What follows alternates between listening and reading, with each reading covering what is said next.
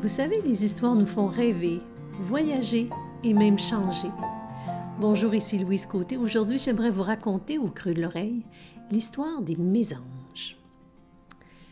Au début du siècle en Angleterre, le livreur de lait déposait sur le seuil des maisons des bouteilles de lait non fermées. Mésanges et rouge-gorge, deux espèces communes, prirent l'habitude de se nourrir de la crème du lait. Dans les années 30, l'industrie laitière décida de sceller les bouteilles.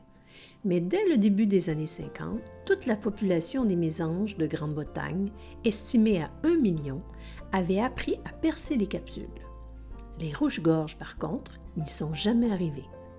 Alors que certains individus avaient pourtant, comme chez les mésanges, découvert la technique. Comment expliquer cette différence? Alan Wilson, biologiste et zoologiste, en conclut que les oiseaux qui vivent en bande apprennent plus rapidement.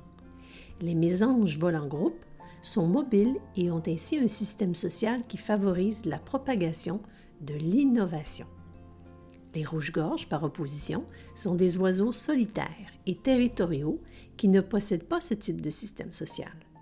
Pour qu'une espèce animale exploite les opportunités de son environnement, trois conditions sont nécessaires. Les individus de l'espèce doivent être mobiles, se rassembler et évoluer en groupe plutôt que de rester immobiles et isolés. L'espèce doit avoir la capacité d'inventer de nouveaux comportements et il doit y avoir transmission de l'individu au groupe à travers une communication directe.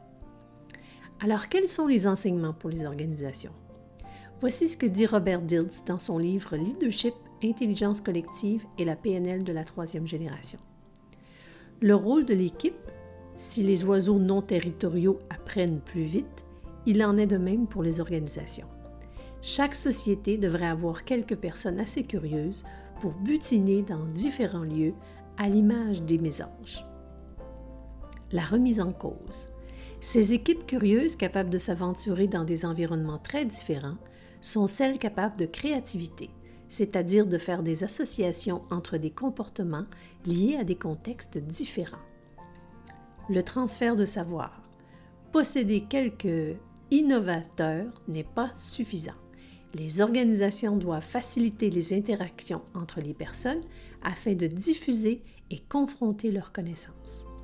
Ces trois points sont aussi à la base de l'intelligence collective dont les entreprises ont besoin pour évoluer de manière durable. Et si c'était vrai pour tout le monde? Je vous invite à réfléchir à ça dans les prochains jours et je vous dis à très vite pour d'autres histoires qui éveillent et en attendant, vous pouvez me retrouver sur louisecôté.com. Au revoir!